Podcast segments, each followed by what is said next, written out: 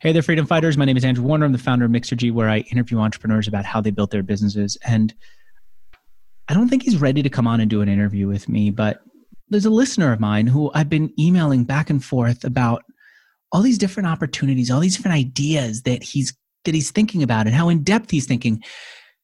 And it just made me realize how much I love entrepreneurs, how much I love the audience that listens to this. And he's someone who, at this stage in his life, he's running a couple of incredibly successful companies, not at the stage where he wants to jump on any of these ideas himself. He's just looking for somebody to run them, somebody to take these ideas and and for him to back and and to work with. And I've been doing this now long enough that I get to see this over and over again. People who are listening, who are building, who are often struggling and feeling that they're failures. And Allie, I know we're going to talk a little bit about how you went through that too. Who eventually end up doing these incredible things that I used to just read about entrepreneurs doing, and here they are doing it more and more. And it makes me excited to know that there's someone who's listening to this interview right now who, a few years from now, or maybe a few days from now, will message me and say, Andrew, I'm, I've got this great idea. I'm working on something that's amazing that I don't want you to even mention, even or hint at on an interview, but I've got to tell you about it and let's talk it through. And so, all that is to say that I love you if you're listening to me, and I want to hear from you about what you're working on. And I want to see you develop over the years the way that I have so many people who've listened to Mixergy in over 10 years that I've been doing this consistently and consistently seeing what the listeners of this podcast are able to do. Joining me is somebody who, Allie, I would have just admired so much and not believed that you existed if I would have heard about you when I was growing up.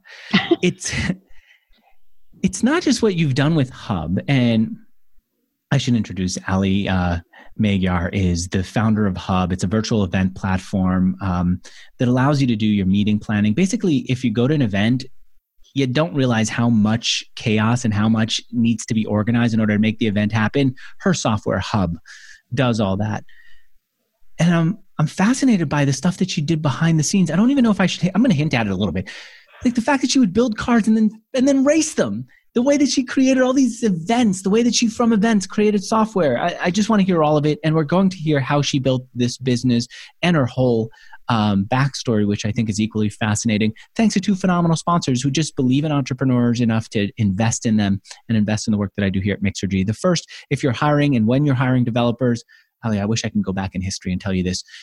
Hire from Toptal, the best developers, toptal.com slash Mixergy. She's nodding and you'll see why. And the second, when you're finally ready to launch a website, just go to hostgator.com slash Mixergy. Get started quickly, get started with a company you can grow with. I'll talk about those later. But First, Allie, good to have you here. Thanks for having me. Really excited to be here. I also have a passion for entrepreneurship and, and people in all stages of their journey. It seems like you did you always want to be an entrepreneur or were you someone who just wanted to coordinate people and put together events I, I don't think I knew what the word entrepreneur was uh, mm-hmm. back then, but I think it's always just been innate in me that I enjoyed bringing people together and having groups of people. And I always had leadership roles, even you know in grade school, running for class office, and figuring out that I really enjoyed the ability to create experiences for people through life. I can't tell you how many entrepreneurs I've talked to who've said, I didn't even know the word entrepreneurship growing up. Can you imagine they teach us all these words, all these concepts in school? This is the one they leave out. Even if they don't yeah. want you to be an entrepreneur, you should know what your boss does, right? right? You should know what's out there on the menu of, of jobs. You know, to be a firefighter, why not know here? A little side thing. All right. Um, you were in community college working at Old Navy. You loved cars. Did you actually build cars yourself? I did. Yeah, this was uh, back in the early, early 2000s, and street racing was a huge thing in Portland. And so I found myself throughout high school, really loved cars, had the big stereo that made everything rattle uh, like crazy when I was driving down the road. And so I got really into street racing. And so I found a bunch of friends that taught me how to throw wrenches in the garage, and I rebuilt motors and decided to really get into cars in a heavy way. This is like what we'd see in the movies where there'd be somebody in the middle of the street throwing down an arm or a flag or something, right? And then two cars racing past. That's what you were doing? This existed in real life? Yeah, I just took my daughter actually to the Portland Flower Market and we used to just shut off the road. And so I was telling her all about these stories and she just was looking at me like, yeah, you're still not cool, mom. Illegally shutting off the roads? Just have a bunch of people stand by? Oh yeah, yeah. We had people on watching for police and having radar down the road, and it was it was exactly like what you saw in the movies. It really was. Dude, what do you have to do to to be cool in front of your kids if that's not doing it? do you need a face tattoo? Yeah, it's something. and so, eh, speaking of the organizer, you would organize these things doing what? What are the roles that you would put together? How would you make this happen as the person that you are? Yeah, I, I think uh, community is such a big piece to me. So when we would go out, there would be 500, 1,000 people sometimes at these street races, and we would gather up and then go to different areas. Uh, back before I knew internet protocol and we used to be on AOL, I would literally post the address to my house and invite everyone to my house, and I'd have parties with hundreds of people, and then we would go out street racing afterwards. And it just was a way for me of connecting with people and creating an experience. And so I looked at that and I, you know, my parents would go, You're spending all your money from Old Navy on modifying your car. Like, how does this make any sense? Like, you're wasting away all your money. And I said, Well, maybe I can turn a business out of this. Why don't I, instead of doing this at a street race, why don't I actually throw a car show? But I don't know what that means. I just know that I want to bring people together for an experience. And so I took $1,000, which was my entire savings that I had, and I rented a local fairgrounds. And bootstrapped. I mean, I printed out flyers at my dad's office. I took them to malls. I went to colleges. I called every radio station. I hustled on making everyone aware about this car show slash lifestyle event that was going to happen. And didn't have I, I mean i was panicked i had all my friends that i had recruited to help me and like mark out the floors and sweep up things and i didn't know what was going to happen but the day of the show we ended up having several hundred cars come and exhibit and pay and we ended up having thousands of people come to the fairgrounds and we weren't prepared for it. So my poor dad was running back and forth to a local grocery store trying to get money orders because we had $50,000 in cash from people coming and paying us at the door to be able to get into this car show.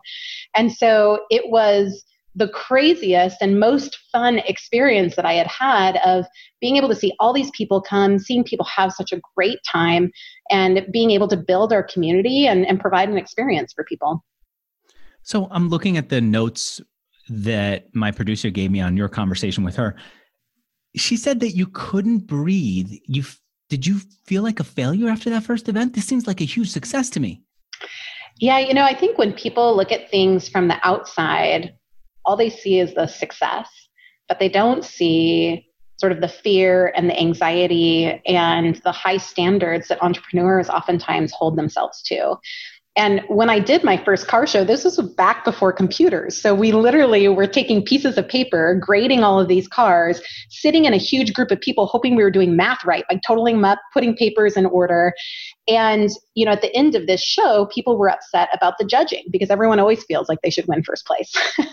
but I ended up dealing with a lot of people that were unhappy on the judging. And I, you know, I, instead of having a mindset of what went well, I think I instantly went to what do I need to improve and what did I not do well.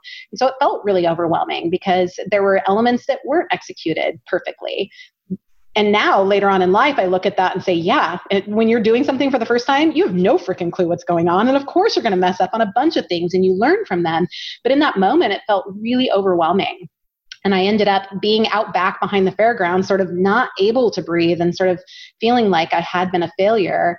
And I had a mentor come up that had produced some shows in Seattle and he said, Allie, what is going on? This was successful. Like, you, this was such an awesome show. You did such a great job. You just need to take a breath, figure out what you're going to do differently next year, and you're going to rule the world with this.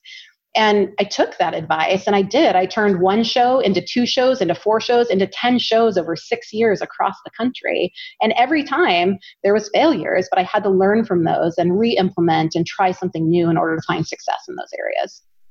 David Rubenstein, the billionaire, told me that he looks back on his failures and analyzes them. That's who he is. I remember he even said, maybe it's because I'm Jewish, but that's my makeup.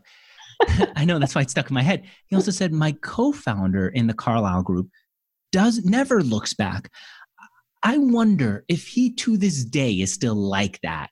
Mm. And he sees another way that works. I wonder if if this is who you are. If I, I know I do that too. I keep thinking, what else could I have done? How could I have made it better? And no matter what I do to work on myself, that's who I am. And maybe mm-hmm. I accept it. Maybe that's the way you are too. Yeah. I, I completely accept it. I now look at that as a blessing, you know, and there's, I think we have to look at the things that we uniquely bring to the table. And as you grow in business and you grow in the team that you end up doing business with, part of my role has been hiring people way smarter than me in areas where I lack and that are different from me so that I can have different perspective. But I am still uniquely me. I'm still, you know, I've been an entrepreneur now for over 20 years and I still, if I mess up, it, it still hits me. Sometimes I can't breathe. Sometimes I'm incredibly freaked out. What about this? Organize an event? You still worry that enough people will show up? Absolutely. You do. I, I mean, it, in managing an event, um, we just threw an event this spring, and I was like, "Is anyone going to come? Is it going to go well? Are people going to leave feeling like you know they felt connected and that there was community? There were certain goals we were trying to obtain with it. And you put me i can speak on a public stage to thousands of people. I can present to senior executives at fortune 100 companies. None of that really fazes me. But when i put effort into something that's uniquely my vision and have other people be judging that I st- it still affects me, even though I have the confidence and I have the experience you know what, Allie? I have this a similar situation, and it's for organizing events. It's especially difficult because if I I've had Scotch nights at my suite at conferences mm-hmm. where it was just the right amount of people, where it was all the speakers who were there because they knew this was the room, where they were hugging me and saying this is the best. Mm-hmm. And I remember a couple of scotch nights after that there was one where it, people were packed like sardines standing up.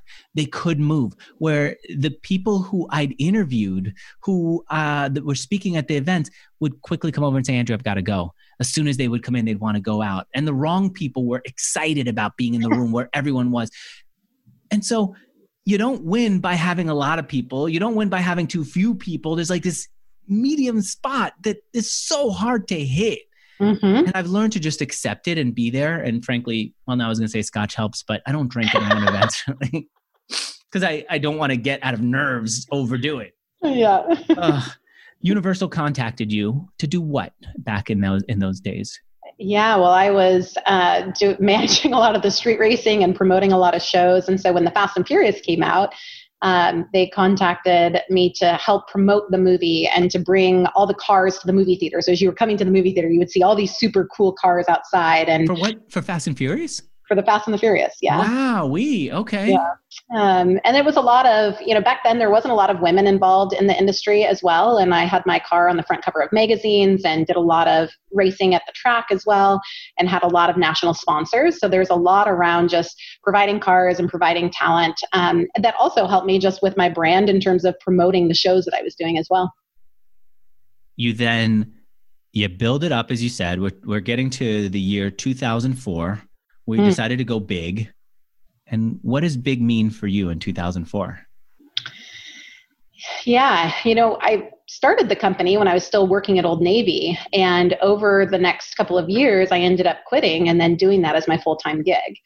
And pretty scary when you're supporting yourself and then, you know, supporting your friends and flying them out to help them produce, you know, those shows for you. Um, and I had decided everything had gone well. Attendance kept climbing, numbers kept climbing. And so, as any entrepreneur, I'm pouring money back in. All the money I'm making, I'm pouring back in to continue to grow and grow. And in 2004, I went from four shows to 10 shows. And I decided to go around the country and produce these shows. And it was a big risk because a lot of deposits went into venues. Um, and there's a lot that happens in trade shows that is somewhat out of your control. So if I'm hosting a lifestyle show and then all of a sudden there's a prom that night, or there's a big yeah. concert, or it's a sunny day, or you know, name one of a hundred different things, then your gate could be lower. The people coming in the door could be lower. And so you don't end up making your money. And I also was very inexperienced. I didn't know what it would mean to go into Detroit and have union labor. I didn't even know what that term meant. So I didn't know I was going to pay someone $10,000 to do nothing, um, you know, for the show. Yeah. And so I ended up overrunning on expenses and doing a lot of learning early on. And also by that point in time, you know, the the sort of the momentum had slowed a little bit in terms of the, the cars and the Fast and the Furious and how street racing was being managed. And so I ended up going big and putting all of my money. Um, and I remember going from show to show and having to take the money from one show to make sure I could keep the doors and the lights on in the next show. And it was just hanging on by a thread. I mean, to the point where I didn't want to answer my cell phone. I had taken out a hundred grand in personal loans and credit cards on myself. And it all culminated in 2004 um, in the fall here at the Portland Expo Center, where it was my last show.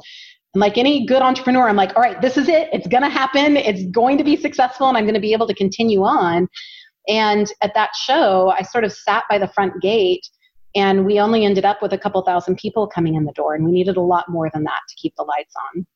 And so at the end of that show, I, I, completely collapsed because everything I'd worked for for over six years, all I had to show was $100,000 in debt and a feeling that I had massively failed and that I wouldn't be able to be successful. I hadn't gone to school, I didn't have a degree, really didn't have any work history. This had been my baby. And so at the age of 24, I felt like, okay, my life is now officially over and I have no way to pay off this 100 grand in debt that I'm personally indebted to. I was in a situation like that where there was deep debt. And I remember the offer that I got from somebody at my height to buy the company out.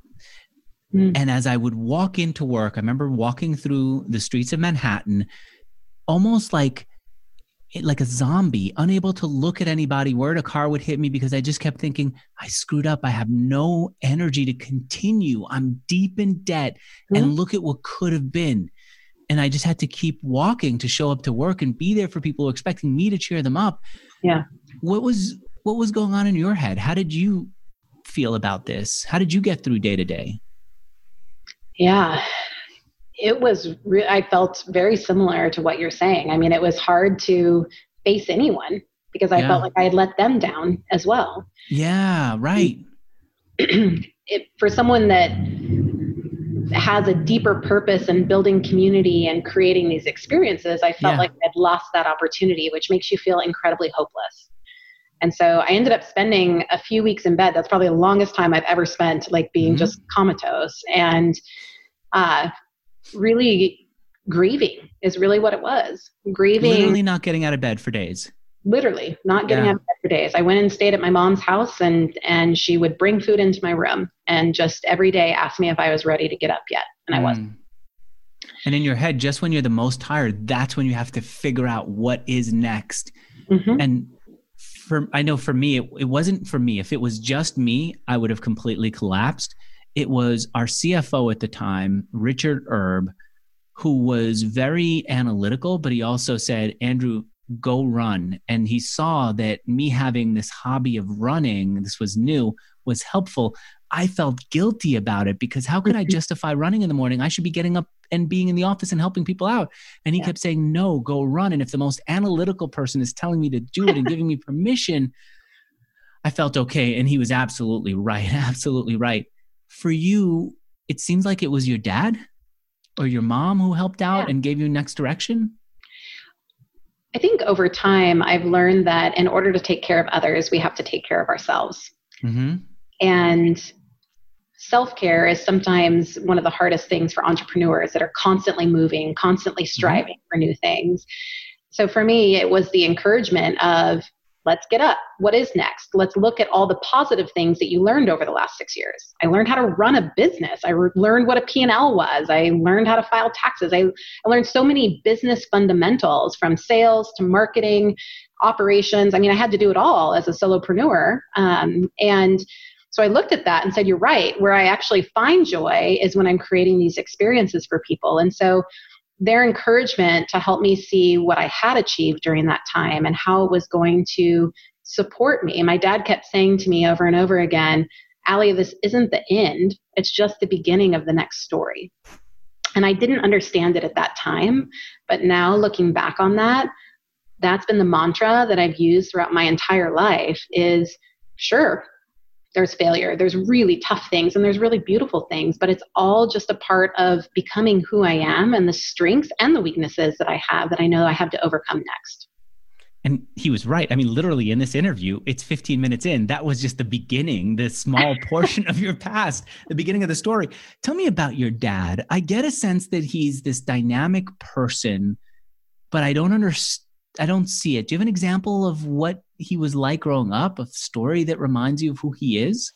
Yeah, well, he is the quintessential sales guy. He knows everyone in the world, and every product is the greatest product there is. And he understands um, how to just bring your whole self to work and how to be what you say that you are. And so, growing up, he had me building first aid kits when I was eight years old uh, because that was a, a, company that he repped was first aid kit company. And so selling first aid kits. And so his daughter Allie was going to be setting this up. You're going to be brought in and you're going to feel his energy for how great these first aid kits are. Yeah. And I That's got like 25 cents per first aid kit. So that was a lot of money to, to someone that old. yeah. Uh, but that was sort of he you know I, I don't think i correlated the word entrepreneur back then with what he always has done in life but that's really been who he is. He represents brands he sells he's had his own companies.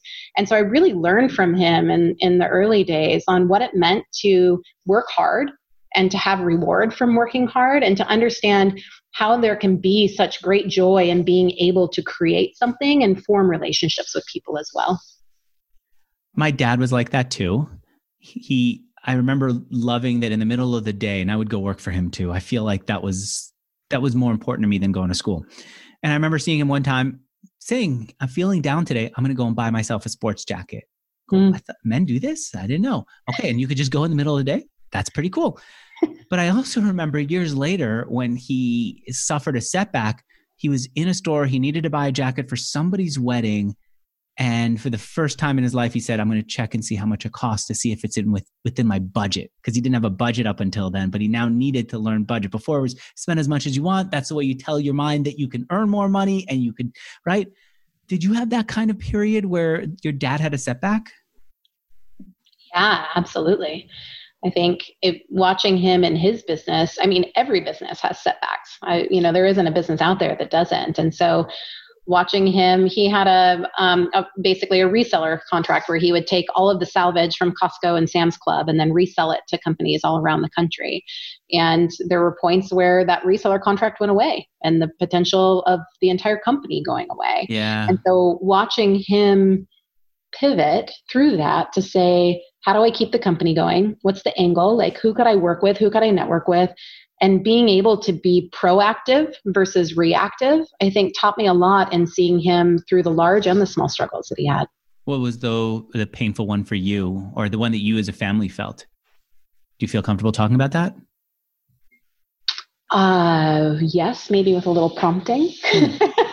do you have i have in my head there there are a few things that i remember that keep me going. One was my brother fell and my dad had to lean next to him and say look, we don't have enough insurance. You seem like you're okay here. Mm. If we call an ambulance, you know how expensive this is going to be for us. We didn't have any insurance. There's another one where our phone was disconnected, and a friend of mine and I went to reach out and use the, the family phone to make a phone call, and I had to look at him embarrassed, going, I don't know why it's broken. Meanwhile, he and I both knew why the phone wasn't yeah. working. The thing said you didn't pay your bill. Um, and then there was the one that I mentioned earlier with the jacket where he had to have a budget. I think mm. about that a lot. I don't think it served him, by the way, to have a budget. I think he was better. He might have needed a break from being himself, but he was better when he got back to the point where he said, Yes, I will spend whatever because I need to keep reinforcing myself. I will earn whatever I need. Yeah. You know, I think there's all sorts of stories throughout my life that I feel like my parents have, have taught me really the value of things. I, I remember being really young and growing up, my dad actually had a drug and an alcohol pro- problem. And um, he is now sober over, see, almost 40 years. Um, and so, but as a part of that, my mom was a single mom and she was working three jobs and she had two kids. And I still remember she gave me her last dollar and we ended up because I wanted a popsicle. And so mm. she gave me the dollar. We went into the back alley and ended up, um, the dollar blew away because it was really windy. And my mom was just in tears because it was her only dollar. And then we didn't have any money. So we literally chased it for like two blocks to, to get this dollar. um, and and it, that really sits with me a lot. Yeah. Um, and I, I think it's, when you really think about what's important in life, I had some of those same things happen when I lost my company and I was 100 grand in debt. You know, all of a sudden it becomes every dollar matters. I've got to pay back this debt. I really have to prioritize what I'm doing. That's those types of things have affected me throughout my entire career. And now I'm running a software company that's growing 500% every year and, you know, way larger numbers than I ever was. And I still manage a budget like my dollar is flying down the hallway. And so there's some things that end up sticking with you in terms of just who you are as a person and the things that you've learned throughout your life. And again, I look at that as a blessing it's protected us in areas where we have had down years and we've had to think about making tough choices and having to make sacrifice instead of just assuming that everything's going to be okay.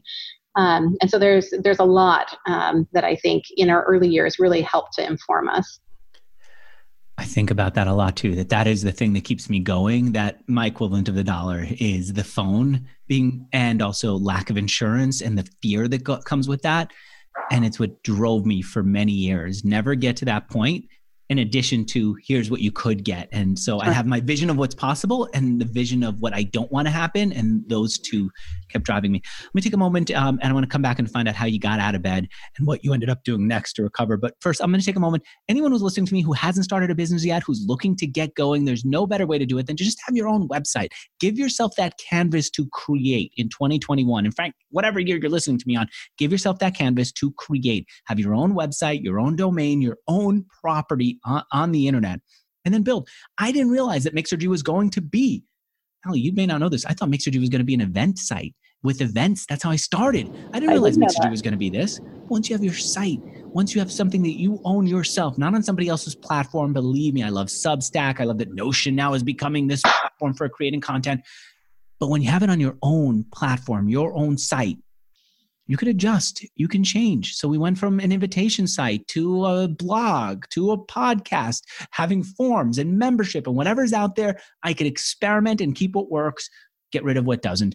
And that's what you have. If you go to hostgator.com slash mixergy, I am telling you, you know what? Test me. Test me and see if I'm exaggerating. That in under 10 minutes. I would actually even say six minutes is what it took me, but who knows? Maybe it takes you a while to type in your uh, information, your email address. Maybe you're hunting and pecking with one finger under 10 minutes. Challenge yourself and challenge me. I guarantee you'll have your site up and running. You'll get to play around. You may love it, you may hate it, but at least you'll get started. And even if you hate it, you'll have something to fight against. And that's enough to create momentum to take the next step. But that very first step is to go to hostgator.com slash mixergy. And why are you throwing slash mixergy at the end? You're giving me credit for sending you over. I appreciate that. Number one. But number two, you're going to get the lowest price when you use that unique URL. That's hostgator.com slash mixergy. What'd you do to get out of bed, Allie? I, I think I, I needed purpose. You know, I think I needed the ability to feel whole, like I was contributing again. And, and so I decided to look at how I could put the skill set that my parents had mm. so lovingly reminded me about to work. And so I ended up um, talking to family and talking to friends and trying to see where I could continue that passion for events. And so I ended up interviewing with an events company up in Seattle that produced events for Microsoft um, and got hired after my first interview at an entry level position at the events company up there. The one that did it for Microsoft. And did you feel any hesitation about getting a job? Anything like it's so embarrassing for all these people to see me get a job? No, I was grateful to find a job in something that I felt passionate about. I think I felt like I could take the skill set that I had learned and apply it at a new company. And I've never been afraid of hard work. I knew that I would learn something new at this company because it was corporate events instead of trade show events. Mm-hmm. And so I knew that there was more for me to be able to learn, to be confident in the skill set I was looking to build. Yeah, I do think that so many entrepreneurs hate getting a job. And I wonder how could you actually employ people if you hate jobs? If you see jobs as this, this right? What are you inflicting on people? And so it for me, I remember getting a job helped me recover, helped me understand that if somebody could just pave the road in front of me, I could just drive super fast. I don't want to pave the road and drive, figure out where to go and go. And I was my best self. It seems like the same thing happened for you. Absolutely. It was almost a relief of I don't have to worry about the budget and every dollar coming in. I can actually focus on the things that brought me a lot of joy of creating these experiences, working with customers and bringing things to life. And so it almost was this free pass for me to really focus on the things that brought me joy um, and that I could grow my skill set in without those pressures. It seems like you were also gung ho about it, right? That you what did you do that's beyond what was expected of you? I look at this and and even now it's when you do something you do it 100%. There really isn't another way to do things. And so as I joined that company it was where can I learn? So can I clean the warehouse to understand where all the supplies go? Can literally I clean the warehouse? Literally clean the uh-huh. warehouse. Like I organized things so that we could find them easier and know what we had in stock and inventory. How many badges did we have? What kind of lanyards? Because no one could answer the question. And so I looked at things and said, well, I'm just going to learn from the bottom up on how to do these things. So I figured out with our finance person, how did they manage budgets and how did they look at invoicing and how much were we charging? And then I worked with sales to say, how do you actually sell our services? I want to understand no one ever, you know, when you're in a small business, that is the biggest opportunity in small business to be able to craft your own role, to be able to say, I want to help. How else can I help? Because people don't turn you down. It's sort of like, sure, you want to shadow me? Awesome. I'm the only salesperson. Let me tell you what I do here. And so every time there was a new opportunity, when I joined, fax machines were our technology. People literally would mail in RSVPs or they would fax them to us. And so I looked at that and said, how could we build an online registration tool where people could reserve online? I know nothing about that, but let me go find some companies and let me learn how to build these sites.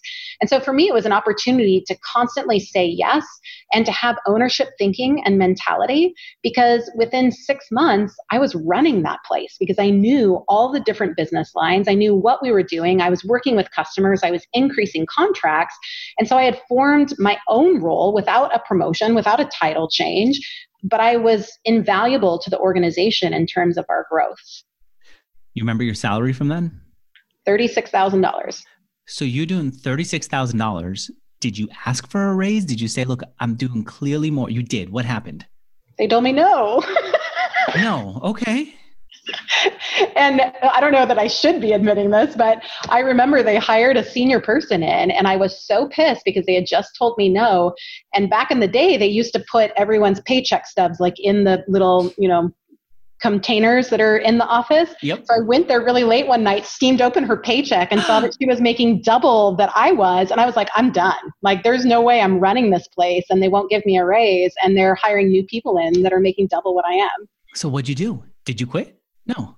No, I went to the owner and I said, I run this place and you're either going to sell to me um, or I'm going to leave and take all the customers because I run everything. How did you get so gutsy to be able to do that? Uh, well, I think I just have a really clear vision for what I want to achieve. I was working so hard for her because I wanted to grow the business. I saw opportunity and it makes me excited. When I see a challenge in front of me, that's the number one thing. It's like, I'm going to go do that right now. Yeah.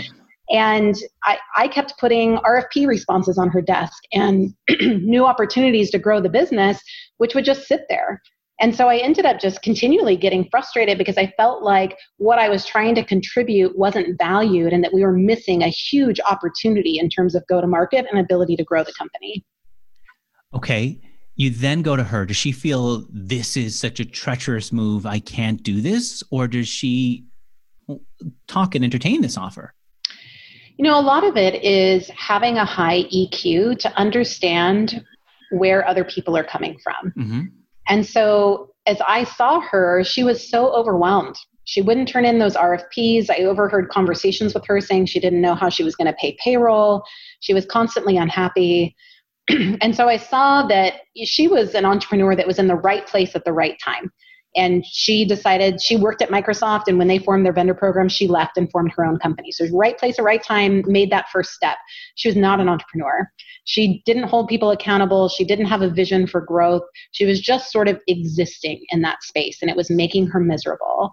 And so I saw that as an opportunity to say, you have passions for other things. So I want to take on this company. But by the way, I'm 100 grand in debt from my car show, so I don't have any cash. But what I can do is give you money over the next two years out of the profits of the company.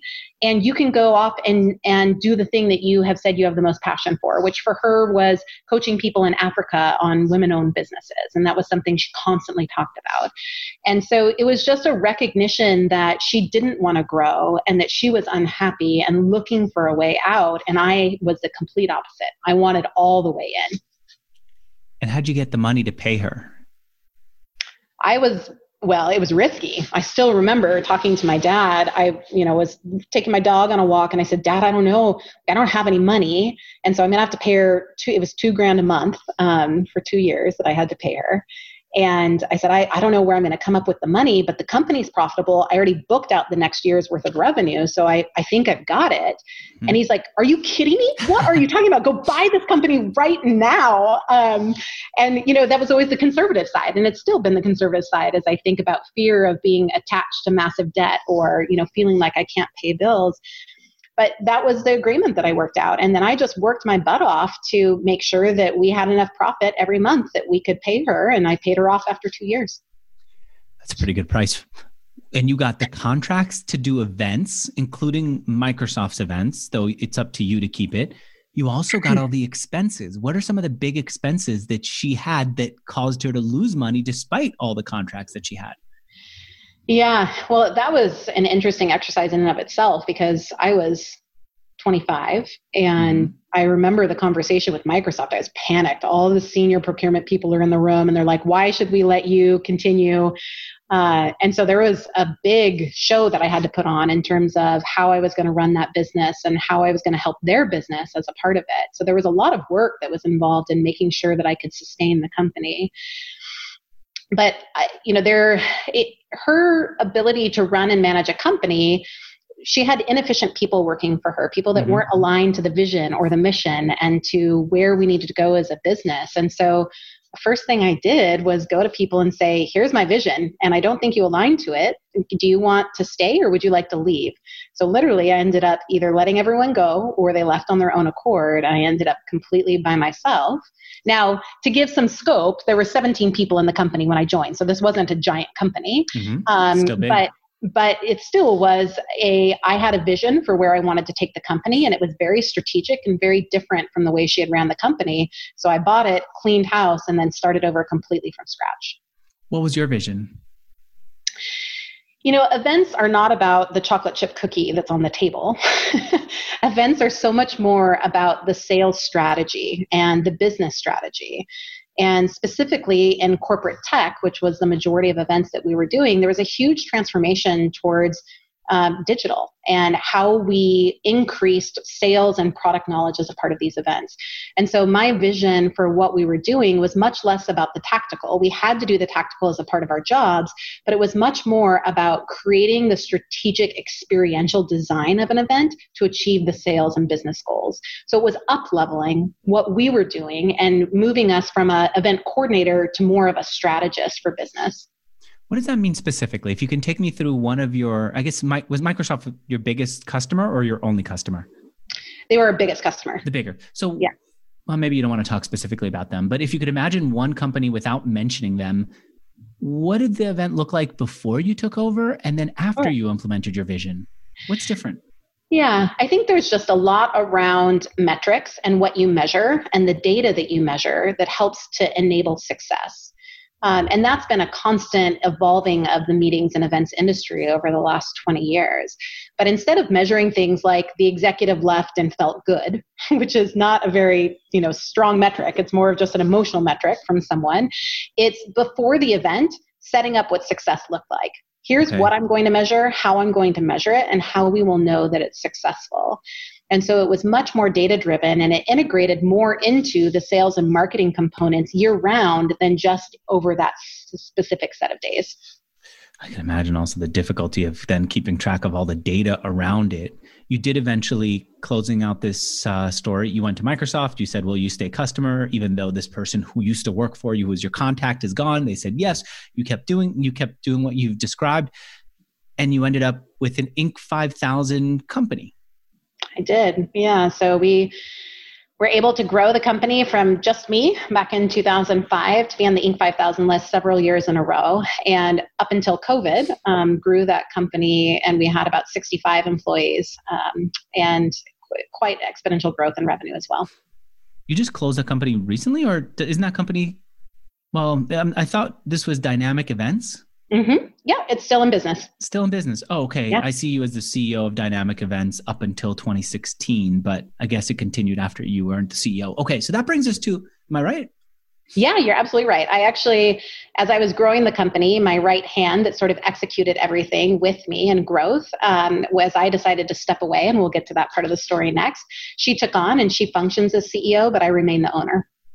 Okay, so one of the things that you noticed, which led you to Hubb, was there was an insane amount. I this is my phrase. I'm looking at it. I can't even repeat all the things that Ari told me went into it. Insane amount of data, insane amount of like elements to coordinate and you would coordinate them not using the fax machine anymore but still spreadsheets email what else ftp sites for anyone that remembers ftp, FTP sites, sites. So. uh-huh.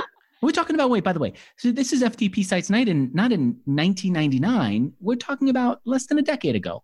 Yeah. After technology advancement is has been insane. Or sharepoint sites. We started to get towards sharepoint sites as we got a little bit beyond because enterprise that. loves microsoft sharepoint. Oh yes. Absolutely. okay. And Microsoft, of course, loves Microsoft SharePoint. so, give me an example of what you were coordinating and what the problem was as you felt it. Sure. Well, you know, people sometimes laugh when I tell them that USA Today ranks meeting planning and top five most stressful jobs every year because you've got sort of ER doctor and firefighter and police chief, and then you've got meeting planner. And people are like, what? What is this? Like, that's not a stressful job. But when you think about planning out an event, think of the overload of data. You have all the people that want to speak, all of their titles and abstracts, all their bios that they want to change 10 million times. All of your sponsors that need to submit all their company information and choose their booths. You have all of the assignments of where do things go on site and all of the marketing material that goes behind it. So there are going to be hundreds of thousands of emails that are traded almost daily. And back in the day with spreadsheets and email or an FTP site, there was no be working off of a document, someone else is working off of a different version. Wow. I, which then you have to double check all the work happening by your web designer to make sure that that information is accurate.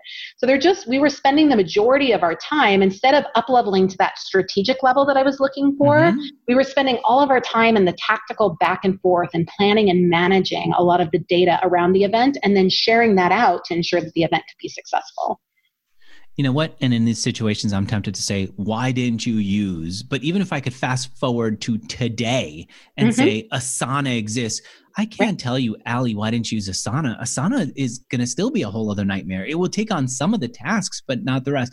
Notion is the software that everyone's excited about. But even with Notion, there is still a lot of building in it, and it still doesn't do what you're looking for. Okay, so you said at some point you you must have said I need to create software? Were you thinking at first, I need to create software for me, or mm-hmm. I think I could create software for others who are like me? Yeah, I looked at it and said, I really want to make my team more strategic. So, what are the things that I could take off of them that allows them more time to be strategic? And so, I wanted to build software that helped automate all of those processes around events to free them up from the manual back and forth that required almost zero brain power. It was just having a single source of truth with data. And so that was the first iteration was building the product for us internally on running some of these large tech conferences. So you're in Seattle, you've got some Microsoft connection. You end up talking with uh, I guess can I give the person's position at Microsoft who you talk to about software? Yeah, well, I think not? that was part of the blessing of growing up within, you know, the Microsoft ecosystem was always feeling fully supported and being around some just amazing brain power in terms of what was possible. That was right at the time when Office was going through its entire digital transformation and and talking about sort of productivity and how we bring productivity. And so I was managing all of the Microsoft Office events. So SharePoint, Lync, Exchange, Visio, back when Visio was a thing. Oh, yeah. And so I just had a great group of people around me that were showing me what software had the capacity to be able to do.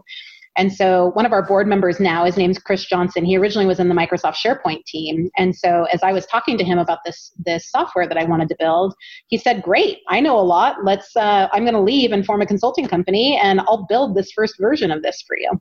For how much? Way too much.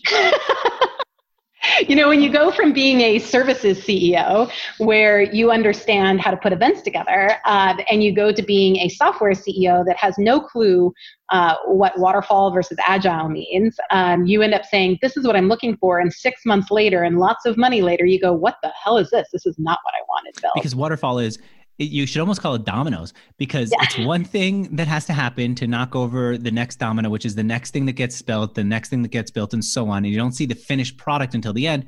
Agile is more, let's go smaller, and each mm-hmm. thing needs to stand on its own before building the next. There's no, yeah. not as many dependencies, right? Yeah, exactly. And so it's just a it is a long build time without actually utilizing the software and making sure that it's fitting the need.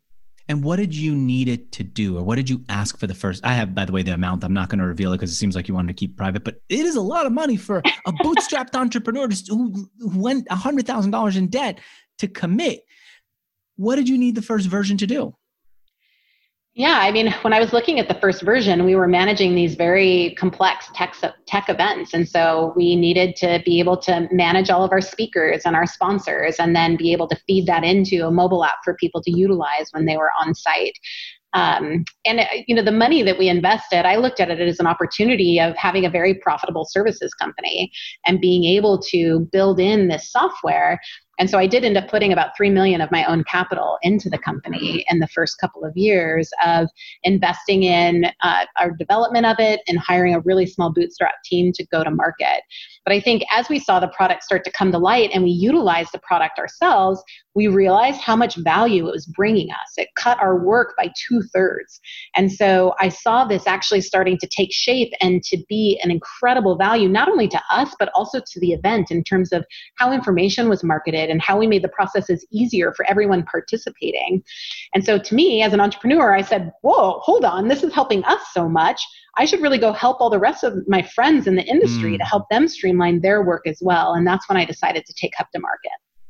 I do wish that I'd done that with Mixergy. There's so many things that I created that then ended up being standalone businesses, like the mm. ability to sell older episodes or to make it part of a membership. There are a lot of podcasters who are now understanding give this whole thing away for free, but then there's some part that I add onto it that's paid.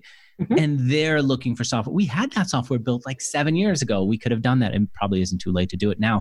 But that that whole idea is is fascinating to me. Build for yourself because you know you can use it and build and create a better company and grow your revenue. And by the way, let's think about bringing other people in so we can make money from the software and have their needs help make the software better because maybe we didn't think of something. Like maybe I didn't think of something that I should have added to our paid program. Um, the first version, though, when it was in Waterfall, you know, let me take a moment and then I'll come back and ask you what it what it built. I'm going to tell you about a company that I think if we can go back in time, you would have wanted to hire. It's called Toptal. You go to Toptal, you tell them what you need, and they hire either one developer or a team of developers who've already built something similar. In fact, let me ask you this, Allie, if you can go back in time and give yourself, I'll, I'll say to you, here's Toptal. If you could go back in time and hire developers right, what would you do? What are some of the questions, some of the things that you would do right? Let's give people advice within this commercial for Toptal. Yeah, well, I think when you're when you have a product vision, um, you really need to ensure that the people that you're hiring are, are able to think strategically and not just mm. tactically. So, how is it that they build a product to a higher vision versus what's immediately in front of them? So, prioritization is a yeah. really big thing. You know what? In fact, I'm going to mention a competitor here a lot of times when people say, I'm not going to hire from Toptal, I'm going to hire from Upwork, I know what they're thinking. They're mm-hmm. thinking, I know what I need. I just want someone who could inexpensively do what I want. And what you're realizing, having been in business now for years, is no, I know the result or I know the vision. I need somebody who can help me think beyond what I can think of. Absolutely. That's it's a challenge, right? You want someone that's going to come and say, Hey, I hear this is what you need, but I actually think there's a better way to accomplish this. It would be more flexible. And right. so if you're hiring someone to just be a yes person, you're going to end up with exactly what you say versus if you hire talent that is actually educated and is able to challenge, you're going to end up with a way better product. I'm going to say this. If you're listening to us, don't hire from Toptal. They're paying me to get you to go and hire from Toptal go have a conversation with them for free. If you go to toptal.com slash mixergy, you can hit one button, schedule a call, talk to one of their people and see if it's a good fit. Talk to one of their developers, see if you'd want to hire them or a team of developers, see if you want to hire them. And then if you decide to, you'll get 80 hours of developer credit when you pay for your first 80 hours, as long as you use my URL, in addition to a two week no risk trial period. Two weeks, no risk. All you have to do is go to top is in top of your head, tal is in talent, T-O-P-T-A-L dot com slash M-I-X-E-R-G-Y, toptal dot com slash mixergy. You know, Allie, every time I say top towel, people will think I said top towel, top whatever. What I probably should do is before I introduce them, I should say top is in top of your head, tal is in talent, because by the time I've said that, maybe people already have it in their head pronounced differently. Every little bit needs to be cared about. Every little bit needs to be paid attention to. All right. You decided that the first version would have what? When you were thinking through months in the future, Waterfall was going to end up with you having what features, what functionality? What are we looking at? Yeah. I think prioritization of feature set is always one of the top challenges in inside of product and so we had to really look and say um, out of everything that we want what are the things that bring the greatest value what are the features that will really help us move forward the most and so it was a constant sort of reviewing of um, what would serve our business needs and being able to prioritize those things. And that's a hard thing when you're building a product because you want it all. You have this vision of what the end product looks like. And so you have to be really clear. And so for us, it was all around sort of automation of that content process. Um, so because it affected not only us, but also our speakers, which we wanted to keep very happy since there are a lot of right. the content that ends up happening at events. And so that was our first focus was uh, around the content element. To allow them to, uh, so it would be a website, I'm imagining, for your conference, for your client's conference with, am I right? Yeah, it would be um, if you were a speaker, you could come and submit your topic ideas and submit uh, what you wanted to speak about. And then you would have a speaker portal to be able to come in and make whatever changes it was Got to your it. title or to your abstract and be able to update your bio yourself. So if you ended up getting a new certification or went to a new company or took a great new headshot, that you had all of those controls yourself. And then the value of that is that it could instantly be marketed on the website or in the mobile app. So whatever changes were happening would reflect real time and what we were marketing. And were you going to create mobile apps for your clients? Yeah, absolutely. You are from the beginning. We need a mobile app for the client, and we need a portal for the speakers to be able to edit and take control so that it's not you babysitting them and constantly running around and getting them to submit their stuff. Absolutely. Okay, got it. You created it. The first version, I I heard you. I've been cursing on this podcast for years, but maybe I should hold back. You basically said, "What is this?" and it was off what did you do to fix it? Did you start from scratch? Did you take it on to, did you hire a developer? What did you do? Yeah, I think it, it was, I would never repeat this again, but from the day we did sort of the product design to the day we had to have it in market uh, was less than six months. So we didn't have a lot of time because, because we had a conference set up. Yes, coming exactly. up. Okay. Yep. And so, you know, as we sort of got through the first version, it was how do we use what we have and make it good enough so that we can actually get through this? And then what are we going to tweak? So just a, you know, backlog of things. And so it was a lot around how do we get through the next month or the next two month sprint. But I think that taught me a lot in that first iteration to say, I really can't outsource this if I don't have someone owning the process, having that more strategic vision, and ensuring that we're building for short and long term. And so that really led me to hiring one of our first employees, which is uh, has been my right hand throughout the company, and now my COO, was to bring our development in house. And so that prompted me to then bring our development in house. We got through that first sprint, did our first event, and then brought everything in house so that we could start to think more strategically about what we were doing and how we were doing it. And so, so that meant having a developer who can go and adjust it, who you can start to build a rhythm with, and learn how to request for things, and also have them understand your your approach. You then, it's how developed, how involved was Hubb before you can go out and market it as, as market it as its own standalone software? Yeah, we started talking to, um, you know, early adopt. We built the product back in 2012, and um, by the beginning of 2014, we'd used it, we'd tweaked it, we'd made a lot of changes within the product. And that's really when I said, hey, I sort of want to bootstrap this and look at how we might be able to go to market. And so it was outreach, talking to people that I knew in the industry, seeing if there would be interest. If so, what would what would they need as a part of this product? Mm. Um, and so it was a lot of discovery in how would we take this to market and does it fit a need for people in the way that I think it does.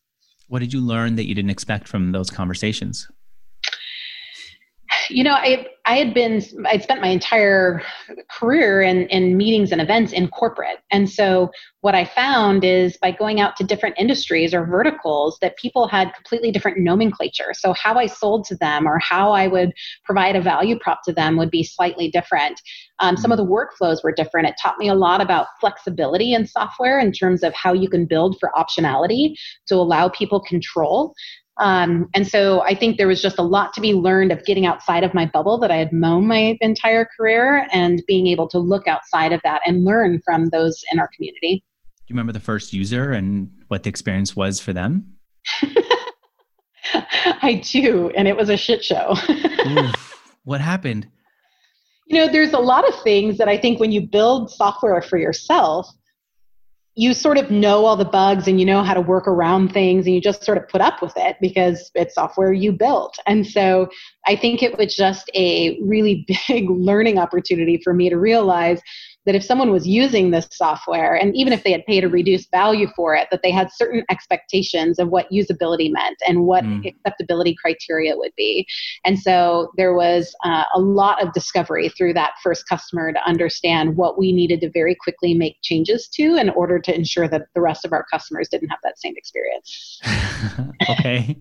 And you didn't lose them? These are high high value customers who mm-hmm how did how did you not get them to be so upset that they would never talk to you again? You know, I believe in transparency and authenticity and there is a lot around when I sold to them, they were still using spreadsheets and email. There mm. wasn't a lot of competition in the market. And so it was, you know, you're going to be our first customer. And they knew that they were our first customer. And through that process, I think anytime a customer is upset, what they're saying is, I want to be heard and I want to be valued. And so, as a part of that, I learned from them and I valued their input and I showed them how we were making changes. And I think a lot of relationships that we have in business are about showing forward momentum and showing that we care. And that's been our approach with our customers is no one is ever perfect. Obviously, we've learned a lot uh, in six years, but we continue to grow and a big piece of that is being open to receiving our customer feedback and showing them how we're utilizing that to become a better company you at what point did you decide you were going to raise money? Well i'd been self-funding and dumped all my profits into uh, getting this company off the ground. And in our first year in market um, it, we ended up with just shy of a million dollars in revenue and I saw that there was a massive opportunity for us to take this product to market. But when I looked at my available cash flow, we had had a year where it wasn't as profitable as the year before. And so I didn't have a million dollars to put in. So I maybe had 20, 30,000 a month that I could put into growing the company. And I looked at that and said, man, I've spent years building this awesome product. I know it's changing the industry. I know that there's a huge need for this, but I don't know how to fund it but I had no idea what a cap table was. I had no, you know, I've been a bootstrapped entrepreneur my entire life. Um, and so I started to just ask questions of how, what does it even look like to raise money? What's venture capital? What's angel money? Like, what does all of this mean? And how could I potentially find some people that would give me money to help me grow the company? So you went, how did you find investors? Once you understand what it is, I know yeah. it was a tough process for you. Did somebody, uh, well, how did you find the, the investors that you would go and talk to? You know, it was a process. I mean, at first, I asked my dad to call together some of his friends that I knew invested in companies, and I did a pitch, and then they would ask me a bunch of questions. And I took that opportunity to say, tell me is there someone that you think might be interested in this or that could give me feedback? Like could you introduce me to five people is what i would ask the people that i'd met. And i my sister was very well connected in in the venture capital world as well. She lived in san francisco so she ended up making some introductions and so I took every person that I met with and pitched with and took it as an opportunity to learn what questions did they have, what didn't make sense, and then utilizing their network to introduce me to five people that they thought might be beneficial, whether it's how to pitch better, whether it's they have product knowledge or industry knowledge. And a big piece of that was being able to ask the tough questions, like saying, when I presented this slide, you had a lot of questions. How could I have presented this differently that would have answered your questions ahead of time?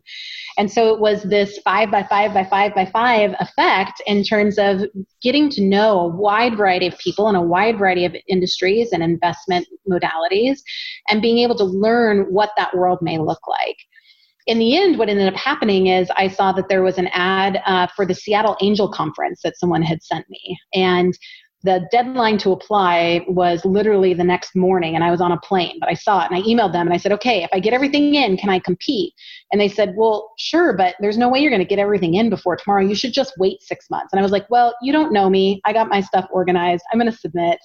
And so i ended up submitting and that process also helped immensely because it took me through from needing to do a three minute pitch to needing to do a 10 minute pitch and then a 30 second pitch. And you went through all these different rounds with all these people grilling you all the time, making you think bigger and really helping you to understand what it meant to raise money. And so we went on to win first place out of several hundred startups that had been competing. We ended up winning first place at the Seattle Angel Conference and then went on to compete at the Bend Venture Conference and won first place there as well. And as a part of that, ended up meeting a wide variety of angel groups here in the Northwest and ended up raising a little over three and a half million dollars through that process.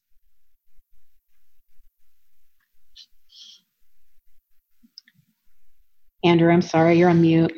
Thanks. You were aiming for more. Thanks. That's so awkward. I try to do it so that I don't, so that my breathing doesn't make it on mic. uh, but um, you were aiming to raise more from what I understand. You didn't realize how much time this would suck up from you. And you've got two businesses that you're running at the time. And in addition to that, which is par for the course, you also had some some discrimination, right? Some yeah. what were you feeling when you were talking as a woman to investors? Yeah, you know, that first round that we raised that was here locally in the Northwest, uh, blew my mind in terms of the support and and how things were managed but as you look to raise additional capital we were looking to raise another you know 5 to 10 million dollars later on we had taken that money we had gotten to a break even standpoint we were deciding whether we wanted to bootstrap or continue to grow at a fast rate and so as we look to take on a much larger round, investment capital here in the Northwest is limited. And so I had to get outside of this bubble here in the Northwest and ended up doing a lot in San Francisco and the East Coast and found a completely different world. And I've always felt um, an inclusive environment here in the Northwest, even growing up at Microsoft and the support that I was provided. And so I really had never faced discrimination until I started to raise real venture capital and look for larger dollars. And that time period, that was back in 2018, and it was probably over the period of about three months where I met with over 60 private equity and venture capital companies. I flew all around the country to meet with these people. And the experiences that I had, I could not even believe that I had. I would sit in boardrooms and people would say, Oh, honey, you have a nice little lifestyle business when I'm outperforming every metric. Or I would get offers that were 10% of what fair market value, you know, was going for, for startups and valuations. And I would ask why. Here's all my metrics. I'm hitting all of the success metrics that would typically generate a 10x on, on revenue. Why am I not getting that? And the only response I would get is, we're just not comfortable. Mm. AKA, there isn't a lot of money available to women. And so take what you can get. And this it was a software company. It's not like you're coming in with an events business that they're they may not be familiar with, that they're not comfortable investing in. This is you having experience in the event space, having created software in the event space with your money, proving that there's revenue in it. And literally you'd get phrases like words like honey from what I've seen. Yes.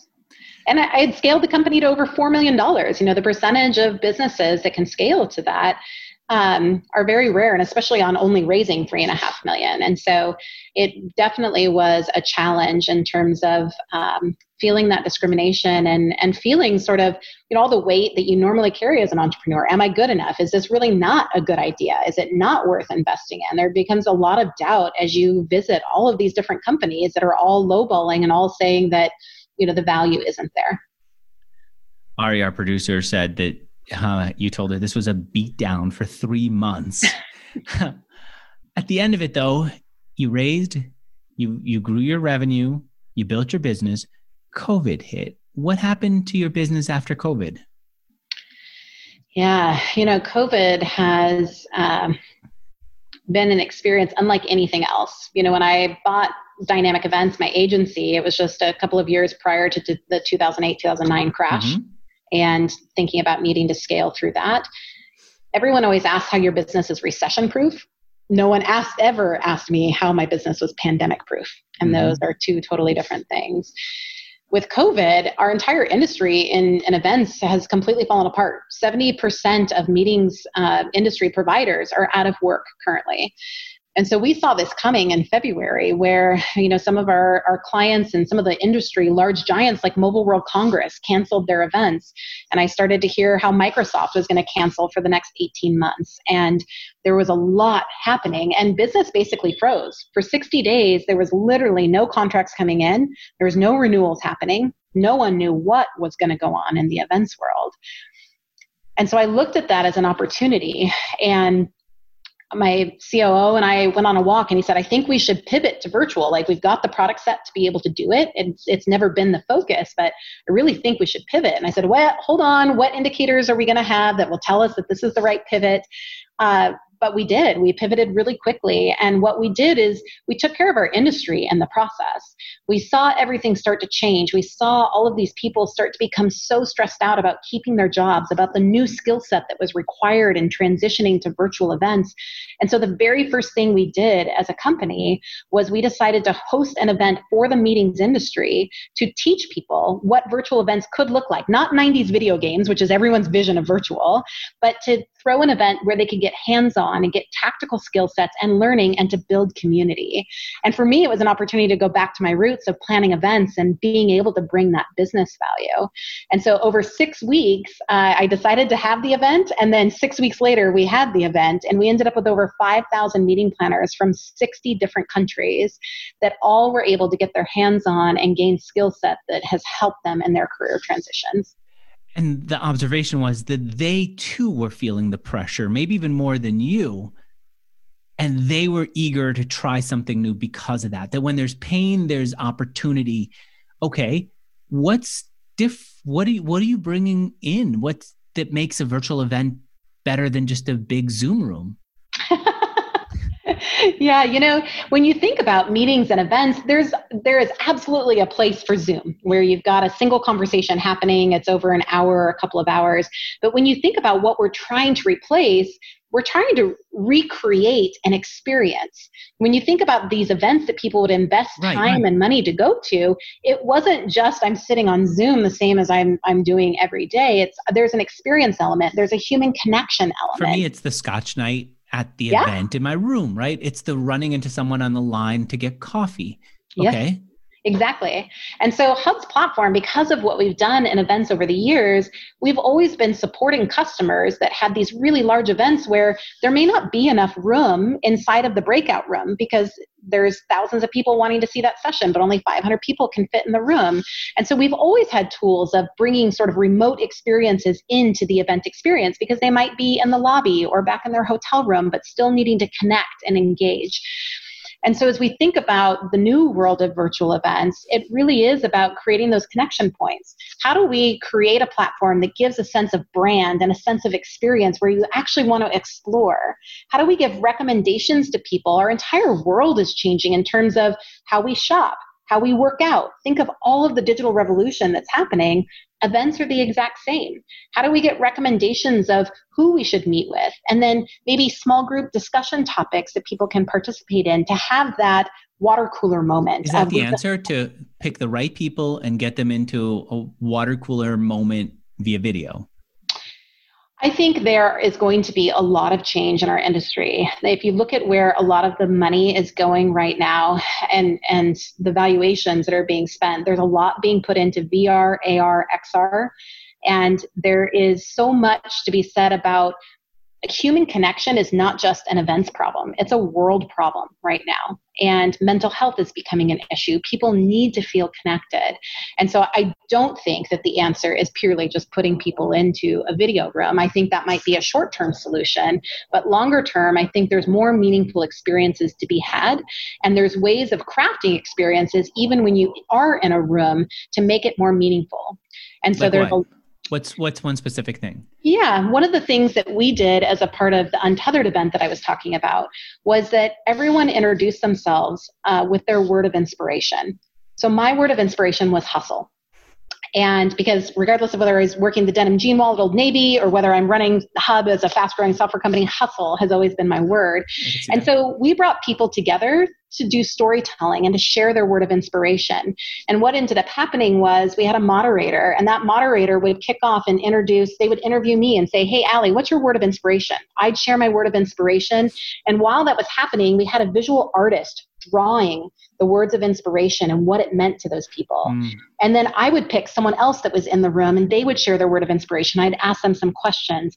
And it was this constant evolving of storytelling and of positivity and grace through adversity that ended up being incredibly meaningful to people where they left feeling empowered like they could do that there are tough things. And so there's a lot around experiential design as we think about events that can actually still pull on the heartstrings that can connect people in a really meaningful way. We just have to be very intentional with the design.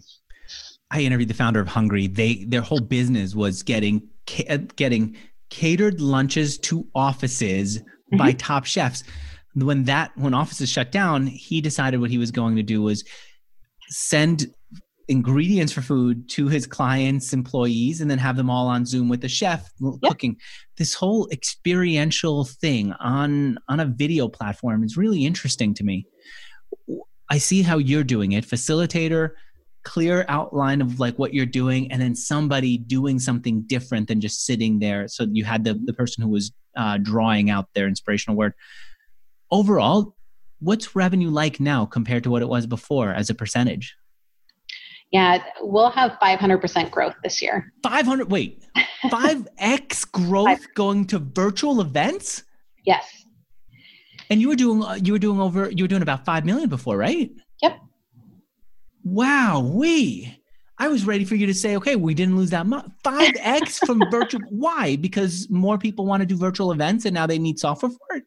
Exactly. The entire world has to do virtual events now. And Hubb is unique in our industry in terms of being able to create a sense of brand and a sense of place.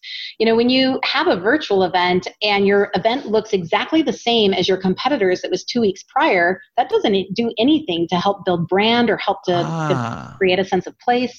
And so our platform is incredibly flexible that when people log in, they might be in a research lab in the UK where people normally were, or or they might be on the green field um, at Miraval and then be experiencing these unique experiences. So they actually feel immersed in an experience that then allows them to be able to consume and learn in the way that they find best, whether it's on demand content, it's interactive content, whether it's experiential with some of the food type things that you were talking about, whether it's facilitating human connection and meetings. There is so much around being able to still obtain the business goals and objectives because events have always been such a large part of the marketing portfolio and that's never stopped. If we stop doing events, we stop lead gen, which means we stop sales, which means business goes down. Wow. And so events have to continually invest to ensure that lead gen is up. Oh. And so this is going to be an ongoing part of your business. I see it's embedded into your site right now. It's embedded into your product. So post COVID, this continues. I'm going to suggest that post COVID, the other thing that's going to happen is more conferences than before, assuming not deep mm-hmm. economic recession. The reason is there are going to be more companies that go remote. And if they're going remote, they need more organization for mm-hmm. getting people together. And this becomes the replacement for the office or the replacement for the in person part of the office, right? Absolutely. And think of the power of data.